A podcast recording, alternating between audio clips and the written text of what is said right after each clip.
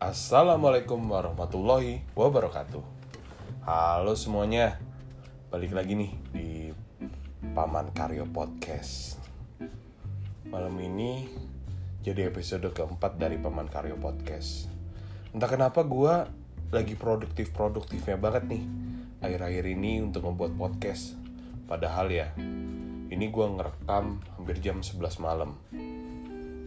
Dan gue akhir-akhir ini emang lagi lembur juga.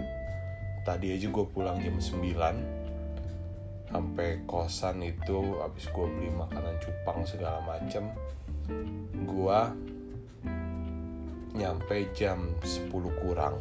Oh ya gue juga lagi seneng melihara cupang nih. Nanti gue akan bahas cupang kali ya di podcast gue berikutnya.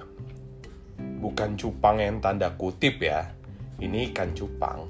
Ya beta beta fish. Malam ini gue pengen ngobrol apa ya? Enaknya kita nelpon orang lagi kali kayak episode sebelumnya. Eh tapi siapa ya? Ini gue random aja nih. Kalau kemarin kan gue udah ngobrol sama teman-teman gue dari Seribu Guru nah mungkin malam ini gue bakalan ngobrol dari temen semasa kuliah gue kali ya hmm, ya udah gue udah dapat orangnya coba gue hubungin dia semoga diangkat walaupun jam 11 gini Tekan satu untuk meninggalkan pesan suara. Salah, guys. empat.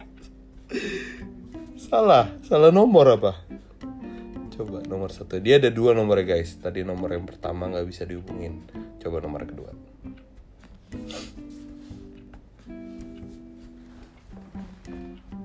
diangkat uh nyambung nyambung wih langsung diangkat sama dia halo assalamualaikum Waalaikumsalam. Siap. Kenapa Kak Dima? siapa ini Dengan saya Maharani. Maharani apa kabar Ha Baik. Baik, Kak. gimana? Baik baik alhamdulillah. Oh ya, ini pembicaraan kita gue rekam boleh nggak? Boleh. Ini gue lagi bagus. lagi keranjingan bikin podcast nih. Nggak tahu. Gue kayak ya, butuh ngobrol sama orang-orang inspiratif kayak lo lah. Ngeri ya. Apa coba ini? Lu jangan me- kalau kalau gue rekam gini jangan sok-sok jadi bijak ya. Lu jadi diri sendiri aja ngo ngalir aja ngobrol ya. Aja. Karena kemarin podcast gue banyak yang ini episode 3 Lo denger belum by the way? Episode 3 Udah tentang Dea. Oh iya yang Gua, bintang tamu gua ini udah ya. hafal banget Dea. Kenapa? Kenapa cepet hafal? Ya, karena keinget lah Dea, Dea. Oh. Dia karena gue mengalami apa yang dia rasakan maksudnya cewek bekerja gitu Oh, kalau kemarin kan gue udah serius banget tuh Kayak banyak yang komentarin juga kayak Gue nggak lepas gitu karena obrolannya serius Dan gue nggak mau obrolan kita malam ini terjadi kayak gitu lagi Gue gue pengen Ya, jadi diri sendiri. Eh lu di mana sekarang ha? Pada gue udah tahu dia di mana. Di mana lo? Harus gue jawab gue di mana maksudnya posisi ya Jangan terlalu spesifik lah nanti. Oh, Orang-orang di pada- sebuah eh, di provinsi Kalimantan lah ya gue jawab. Oh di sebuah di provinsi pulau. di Pulau Kalimantan. gitu jawabnya. Jadi guys, ini adalah Maharani. Panggilannya Maha. Dia ini ada tingkat gue pas kuliah. Jadi emang kita deket banget ya Ha ya. Kayak Iya kayak apa ya nggak bisa lah dilepasin iya tapi tapi bukan deket tanda kutip ya Ha. iya Kayak bener-bener kayak gue ngerasa dulu gue kuliah kayak punya kakak lah Nah, kakaknya Maha itu ya kakak kandungnya bukan gua. Enggak, tapi kan tetap pas kuliah gue nggak ada kakak kandung di tempatnya Eh lo dulu kuliah di mana sih, Ha? dulu gue kuliah di salah satu universitas di Sumatera Selatan. Oh, nggak nyesel kan kuliah di situ kan? Hmm, gimana ya?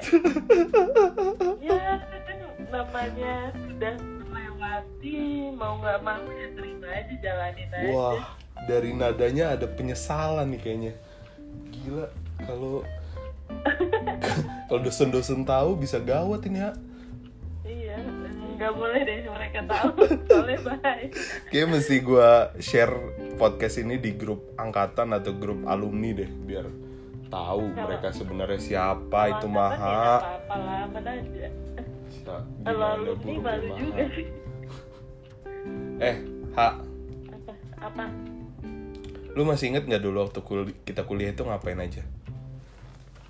Kuliah yang paling berkesan buat gue lu suka tiba-tiba ngajakin gue makan ke McD kan itu berkesan. Kena- kenapa itu Terus- berkesan sih? Kan kenapa berkesannya gue itu perkara makanan doang? Padahal kan Iya, semua netizen ini ha tahu gue ini sekarang lagi diet gitu loh. Jangan buat cuman gimana? Emang makanan gak sih? Lu sama gue inget banget gorengan apa yang lu suka beli di pinggir jalan yang ke arah itu? Oh iya di ke arah nah itu Di itu ya, di itu jalan lintas kita itu ya? pernah masak mie apa tuh? Mie yang apa? pakai mie terang eh terang bulan apa ya? Mie ya apa? itu. Terus apa lah ya? Pokoknya tentang makanan lah emang di pikiran gue kalau inget lo iya ya tapi tapi makan di McD sih spesial kayaknya apalagi Dikit panas. apa, ayo makan cari makan McD McD panas spesial ya. Iya gue tuh kayak udah sebenarnya menjadi nganterin nganterin ini kan McD ke cewek gak sih? Gak ada. Gue gue dulu kuliah itu jadi anak yang alim, jadi kayak anak rohis gitu. Gue nggak kenal namanya pacaran. Gue emang dari kuliah udah menerapkan eh, itu apa namanya yang zaman sekarang itu apa? Apa? Taruh. Ingat sih? taruf. Gue dari kuliah emang taruf. Jadi gue harus bilang gimana ini harus bohong atau Enggak. Ya, ya wajar sih gue kan ya namanya juga bucin ya. Ya namanya ada ada wanita cantik yang kelaparan McD juga yang masa nggak gue beliin kan? Iya sih. Cuman ya teringat lah menurut gue itu hal berkesan. Dari es krim McD-nya juga terkesan. Sih Lu ya udah. gak ada yang apa? soal makanan gitu. Kayak ah Kadima itu apa ya pas kul atau wah waktu kuliah gue tuh berkesannya waktu apa mata kuliah apa gitu tentang makan ya ada sih kalau mata kuliah cuman gue tuh cuma ingat lu makan di kantin suka marah-marah karena ngospek itu aja sih tergambar di pikiran gue Duh, nggak ada yang bagus-bagus kayaknya ya. Iya. Tapi kalau gua, kalau gua berkesannya tentang lu itu, ya itu dulu lu sering bikinin gua tugas. Jadi guys, semua tugas gua, hampir semua tugas kuliah gua itu kalau nggak nyontek atau dikerjain oleh Maha. Padahal Maha ini ada tingkat gua gitu loh. Tapi posisinya dia lebih pinter gitu. Kita sering ada di kelas mata kuliah yang sama. Dan pokoknya dia penyelamat kuliah gua juga lah. Salah satunya. tapi tapi kan gue walaupun gitu gue hobi nyontek juga sama punya di KPA nyontek gitu-gitu juga punya Ya iyalah jadi itu mah. kalau kata temen-temen gue tuh bukan pinter murni lah. Nah, gimana ya? Hoki. Ya sama. Kayaknya kalau dari Lampung itu gitu semua gak sih? licik. Iya licik. Anak-anak kuliahnya selalu menemukan jalan gitu untuk lulus. gue gue inget lu lu kan badannya lumayan gede ya yang lu nyumbutin HP itu loh. Iya. Lu inget gak Iya anjir, pokoknya gue selama kuliah itu nggak pernah ketahuan nyontek. Nah, gue pernah dipanggil dosen itu dulu eh, pas lagi ujian, itu posisi gue nggak nyontek, tapi dituduh nyontek dong. Jadi pas gue beneran nyontek itu nggak ketahuan, tapi ketika gue nggak nyontek itu dituduh nyontek. Jadi kayak dari situ gue sadar gitu loh Ha. mendingan gue nyontek aja gitu tapi gue pernah yang ngejokiin orang ujian itu loh jadi gue ngejokiin terus pas di tengah-tengah nggak balik-balik lagi. Besoknya yang ngawas orang itu lagi jadi gue bingung kan. Gimana cara gue menyembunyikan diri kan. Akhirnya gue dulu belum pakai jilbab jadi gue pakai jilbab. Terus lu nggak ngenalin gue lagi. Oh iya ya?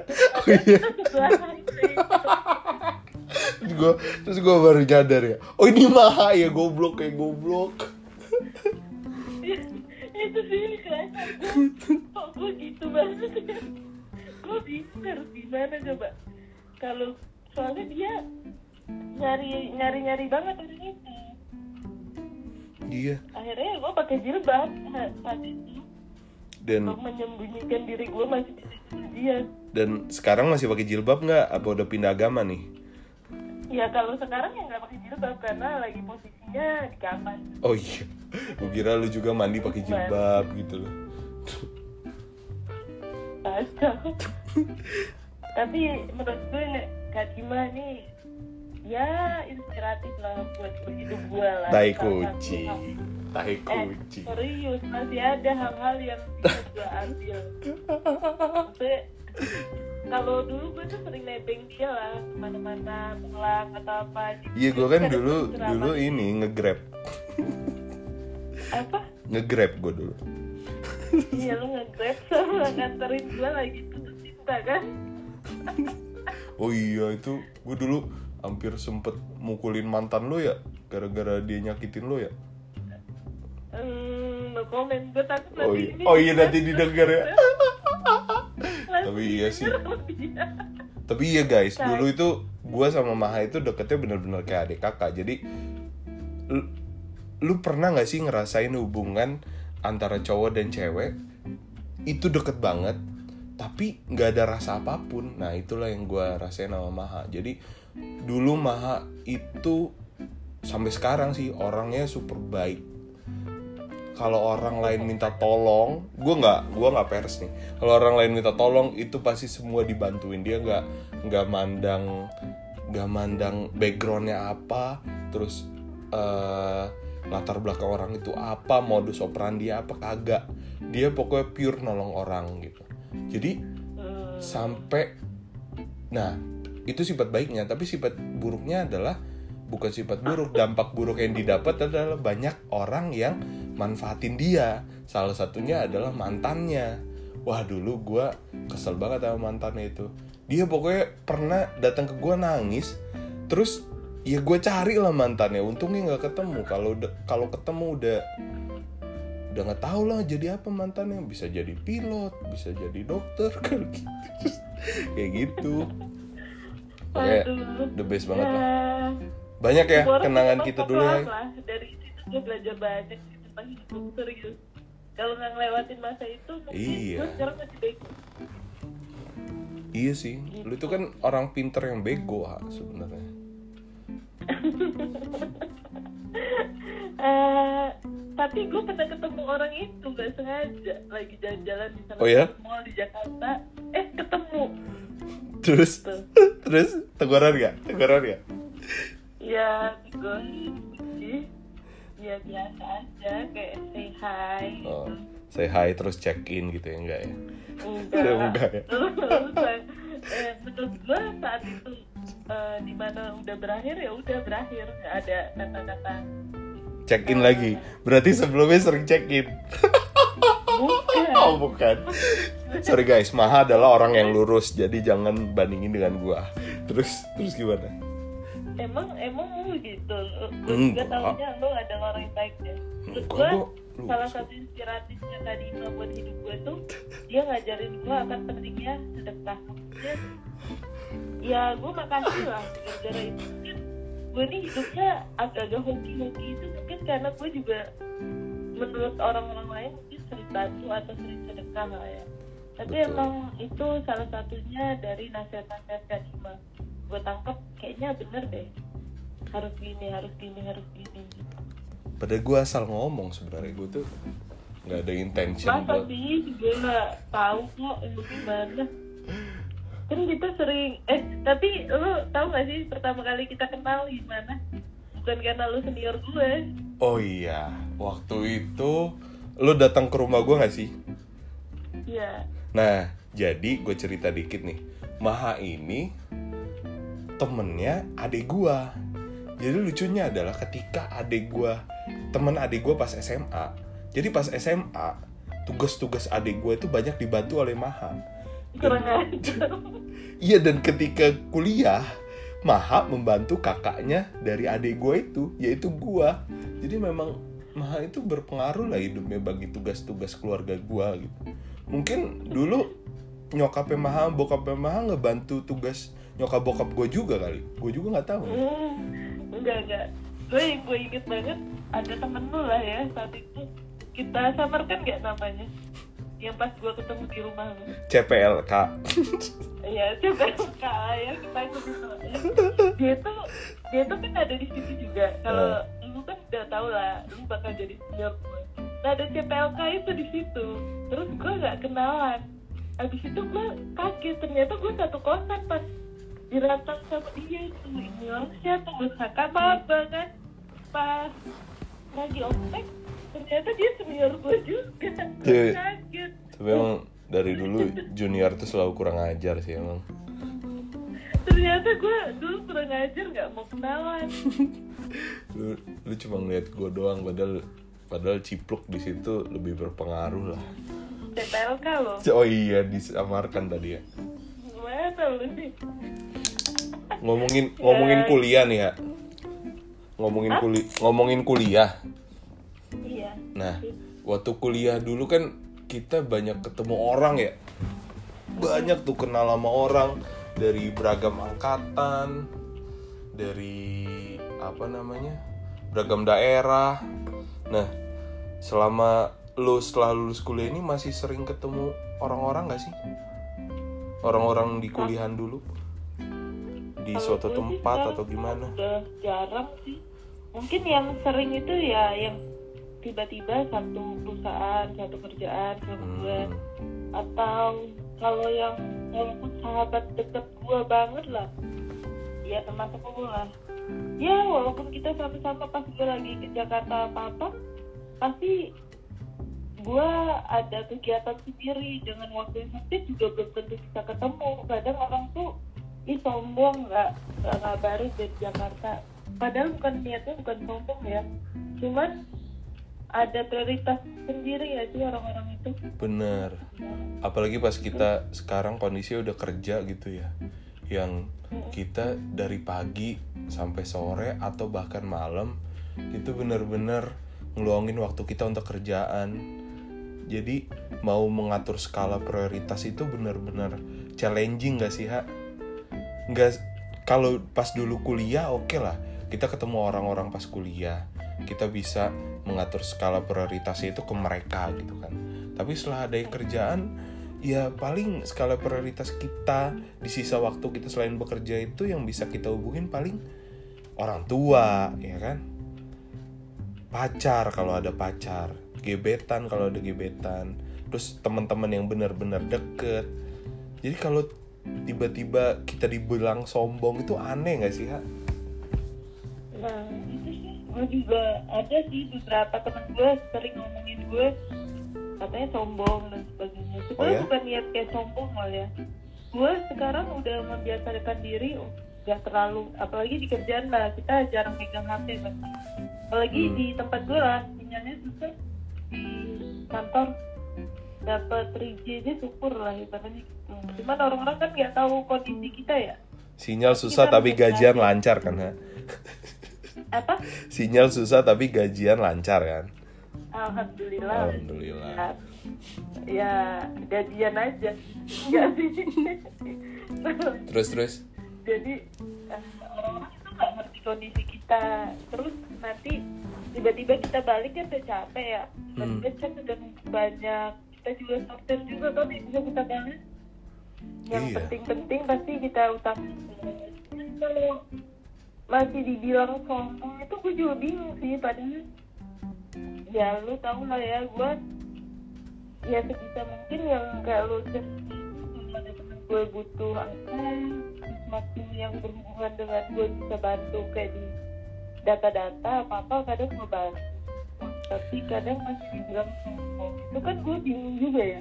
Itu sih yang gue bingung sombong itu kayak bercanda.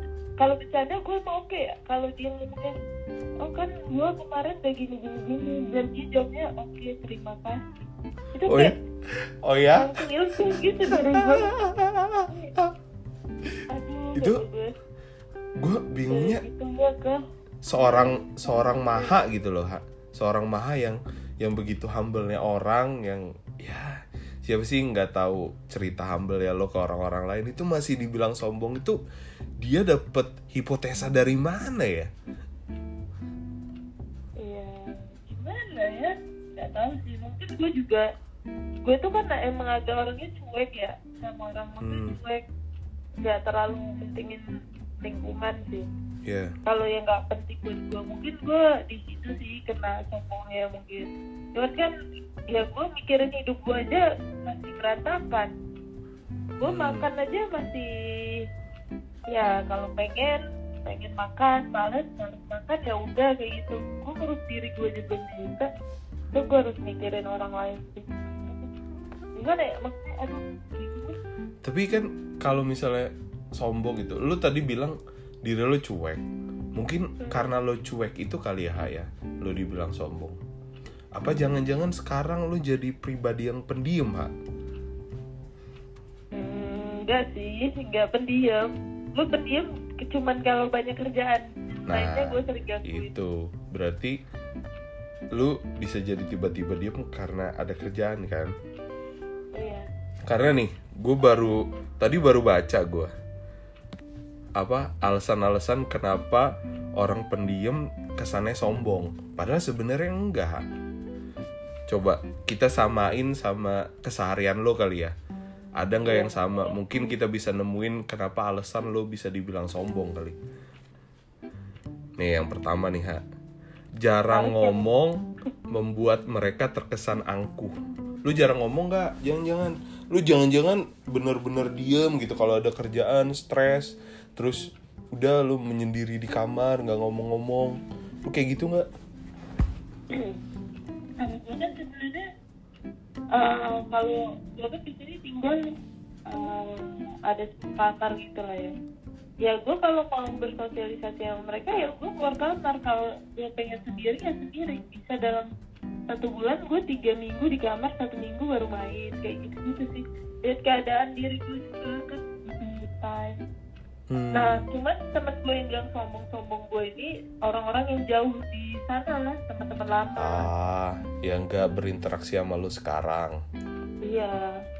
Kan Hmm. kita kayak pernah bilang lah ya, kita itu nggak bisa kayak diri kita seperti dulu lagi di lingkungan yang baru kan. bener pasti Maksudnya, kita sebagai manusia itu hidupnya pasti akan terus berkembang akan terus moving forward gitu kan. Dan di masa kita moving forward tersebut pasti ada lingkungan yang berubah. Di dalam lingkungan tersebut itu berisikan persahabatan teman itu ada di situ semua. Kalau misalnya lingkungan kita itu itu aja ya namanya nggak moving forward kan. Iya benar, benar banget. Ya bukan kita ngelupain teman kita yang jauh di sana sih. betul. Cuman kan kita punya dunia dunia nyata lah. Dunia nyata itu dunia yang langsung berimpact ke diri kita nggak sih? Iya. makanya kenapa? Itu ya mungkin salah satunya karena memang jarang komunikasi sih yang bilang sombong itu coba lanjut dulu kayak lu kesel banget ya. Kayak lu bener-bener kesel banget karena dibilang sombong. Tapi gue juga aneh sih. Memang kalau misalnya seorang lu gitu dibilang sombong. Lanjut nih nomor dua kali ya. Nih kali mungkin karena lu kurang ekspresif meski aslinya sangat ramah. Ini nggak nggak relatif juga sih ke lu karena bener. Dan karena eh, apa namanya orang yang jauh tadi yang bilang lo sombong nggak ngelihat lo secara langsung kan? Paling by chat Iya. by eh, apalah tanpa ketemu langsung. Cuman orang-orang mungkin melihat mungkin media sosial sih dilihatnya menjadi sarana untuk orang bersombong diri. Padahal tuh kadang bukan pengen sombong ya di media sosial. Cuman gimana ya iya Ya, kalau menurut gue tuh media sosial iya media sosial itu sebagai sarana kita untuk membagikan kebahagiaan yang kita miliki kan? Ya niat masing-masing ya? Iya. Nah niat kita kan kayak gitu kayak bagi kebahagiaan. Ya nggak mungkin juga kan yang kita pamerin di media sosial tuh sesuatu yang menjadikan buat kita. Kayak kita pulang malam terus kerja atau eh, kerjaan numpuk apa apa yang kayak gitu gitu kan sebenarnya nggak usah lah orang tahu tentang itu. Gimana caranya orang tahu? Kita selalu bahagia ya nggak? Iya bener. Itulah tujuan media sosial. Media sosial Oh, adalah betul. sarana kita untuk branding diri kita sendiri Masa iya kan kita lihat kita ya. Eh kayaknya orang ini enak jadinya orang Iya. kayak iri terus ya. Masa iya kita lagi boker lagi kecepirit di update kan Iya. tapi ada aja sih ha yang ngupdate dia lagi kecepirit tapi, ada sih. tapi mungkin dia memang tujuan dia nge-branding diri dia sebagai orang yang suka kecepirit kali ya. Kan atau orang yang berani tampil berani pede iya. dengan dia apa adanya dia. Standar masing-masing orang kan beda-beda balik lagi ya mungkin kecepirit adalah standar tertinggi dia dalam hidup kan kita nggak tahu lu bayangin deh kalau ada orang Hai guys, hari ini aku kecepirit kedua gitu kan. Bayangin aja deh ngomong kayak gitu. Nih alasan ketiga nih, gue bacain. Alasan terakhir ya. eh apa kenapa orang pendiam di, suka dibilang sombong? Yaitu suasana ramai membuat mereka merasa kelelahan. Lu kayak gitu nggak? Lu kalau di tempat rame nih, terus lu ngerasa capek nggak? itu orang untuk orang introvert kayaknya ya Introvert ya? cuman diri gue ini sebenarnya ada sisi introvertnya ada extrovertnya Ambivert Kayak dong di lo. lingkungan rame kayaknya lebih kayak extrovert deh Hmm. kayak di kamar ini sekarang ya introvert jadi gimana ya nggak lelah sih. Gue Ya, memang Itu- lu itu makhluk yang nggak bisa dispesifikasiin sih dari dulu kayak lu itu aneh memang. Jadi bingung gitu loh. Mungkin lu kayaknya lu itu alien sebenarnya. Bukan ya? Kemarin nyokap gue baru ngomong dia. Dari seumur maksud gue kan gue udah udah umur berapa ya? Dia baru ngomong ternyata anaknya itu gue ya maksudnya ternyata kamu ini memang aneh ya kata dia. Dia baru sadar dong posisinya karakter yang agak aneh gitu. Padahal teman-teman gue termasuk lu dulu ini ngatain gue seangkatan di angkatan lo nganggep gue adalah makhluk yang agak aneh. Mungkin mak lu itu baru sadar beber- beberapa hari yang lalu kalau punya anak lu kali ha? Ih, tetangga gue aja nggak kenal. Kalau nggak tahu kalau nyokap gue punya anak cewek di rumah. iya. Bayangin dong, saking gue udah jarang pulang kan. Ng- ngomongin ngomongin cerita apa namanya kuliah sama orang tua lo masih inget gak ceritanya cipluk? Dulu tuh dia ulang tahun. Bukan yang ulang tahun. yang diucapin Cerita nyokapnya anjir. Yang diucapin sama nyokapnya lo masih inget gak? Yang mana itu yang? nih gue ceritain ya. Jadi kita berdua ini punya temen. Namanya nama panggilannya itu cipluk. Nah si cipluk ini dia cerita ke gua. Kayak gini dim gua ini seumur umur belum pernah diucapin selamat ulang tahun sama nyokap bokap gua loh kata dia kan. Nah di momen itu adalah bentar lagi dia ulang tahun ceritanya. Jadi kayak eh tiga hari lagi dia ulang tahun kan. Nah abis dia ngomong gitu tiba-tiba ada yang sms dia. Dibuka kan ternyata dari nyokapnya. Isi SMS itu selamat ulang tahun ya Nah semoga panjang umur bla bla bla bla bla. Padahal ulang tahunnya itu tiga hari lagi gitu kan. Terus dia habis baca itu terus ketawa.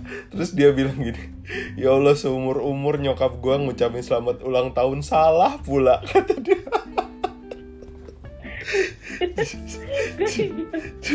tapi emang orang itu agak unik sih. Lu ingetin kalau dia ditelepon nyokap bokapnya nggak? Iya yang dia nelpon tapi naruh teleponnya itu di di samping dia gitu nggak ditaruh di dia kuping. lagi iya dia lagi ngikat sepatu HP ditaruh terus bisa aja nyambung lagi ngomong. Padahal nyokap bokapnya yang nelfon itu udah berkuar-kuar mungkin ya Iya. dan dia dan dia itu jawabnya santai gitu loh kayak iya iya padahal dia nggak denger apa yang diomongin nyokap bokapnya Kan, emang Iya kacau itu orang. Tapi dulu di ini juga di kosan gue tuh ada orang yang unik. Lo inget gak? siapa Eh, kita samarkan seperti misalnya D. Yang masalah jam waker. iya goblok itu juga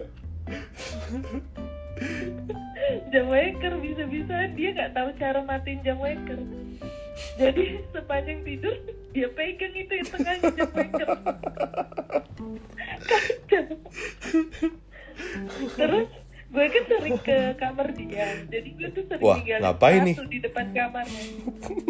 terus tinggalin sepatu depan kamarnya sama iket-iket rambut sering gue tinggal aja padahal gue naik ke atas ke kamar gue terus ada nyokapnya inspeksi ke ke kamarnya.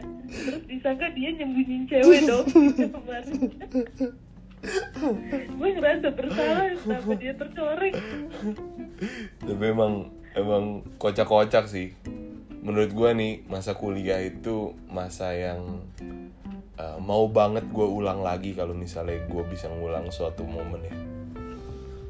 Itu bener-bener indah banget sih momennya kan bukan jurusannya kan gue tahu ya mau jurusannya apa pun gue mah dulu kuliah nggak nggak ada belajar belajar ya jadi nggak nggak ngaruh-ngaruh juga. Anyway ya. tentang sombong tadi jadi sebenarnya apa ya? Kita itu bukan sombong ya Haya. Tapi eh, lebih berada lebih lebih picky lah dalam memilih skala prioritas ya nggak sih? Hmm, benar. Karena kita di umur sekarang itu udah masuk masa yang gak mungkin semuanya itu harus kita jabanin. Hmm, benar. Kita harus milih mana yang benar-benar baik buat kita mana yang benar-benar bermanfaat dan yang nggak disen yang nggak dijadikan kita siapa pun itu di skala prioritas tertentu itu mungkin kita bisa jadikan di skala prioritas berikutnya. Misalnya kayak lu tuh lu ke Jakarta nggak ketemu dia gitu kan. Padahal jadwal lu padat kan kan nanti bisa ketemu lagi.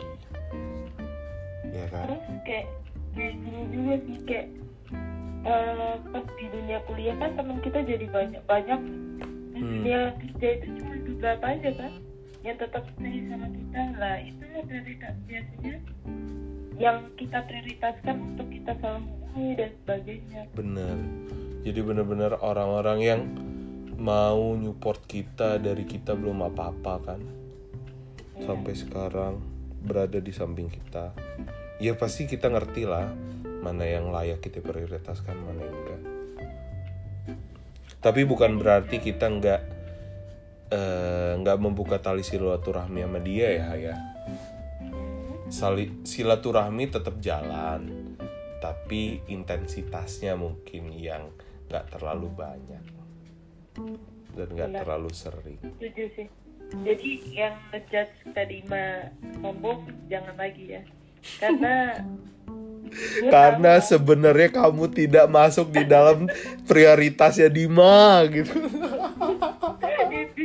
adalah kalian yang bilang gue sama Kadima sombong itu tidak masuk dalam skala prioritas sama aja sama orang yang ngechat kita sama kita balas ya itu Iya. tidak masuk skala prioritas sih Bener. karena kalau gebetan banget kan Gak, kalau ketahuan gak ada ini, gak ada, gak ada bijak-bijaknya ya kan. Ngomongnya asal aja ya kan. Nyakitin hati orang ujung-ujungnya.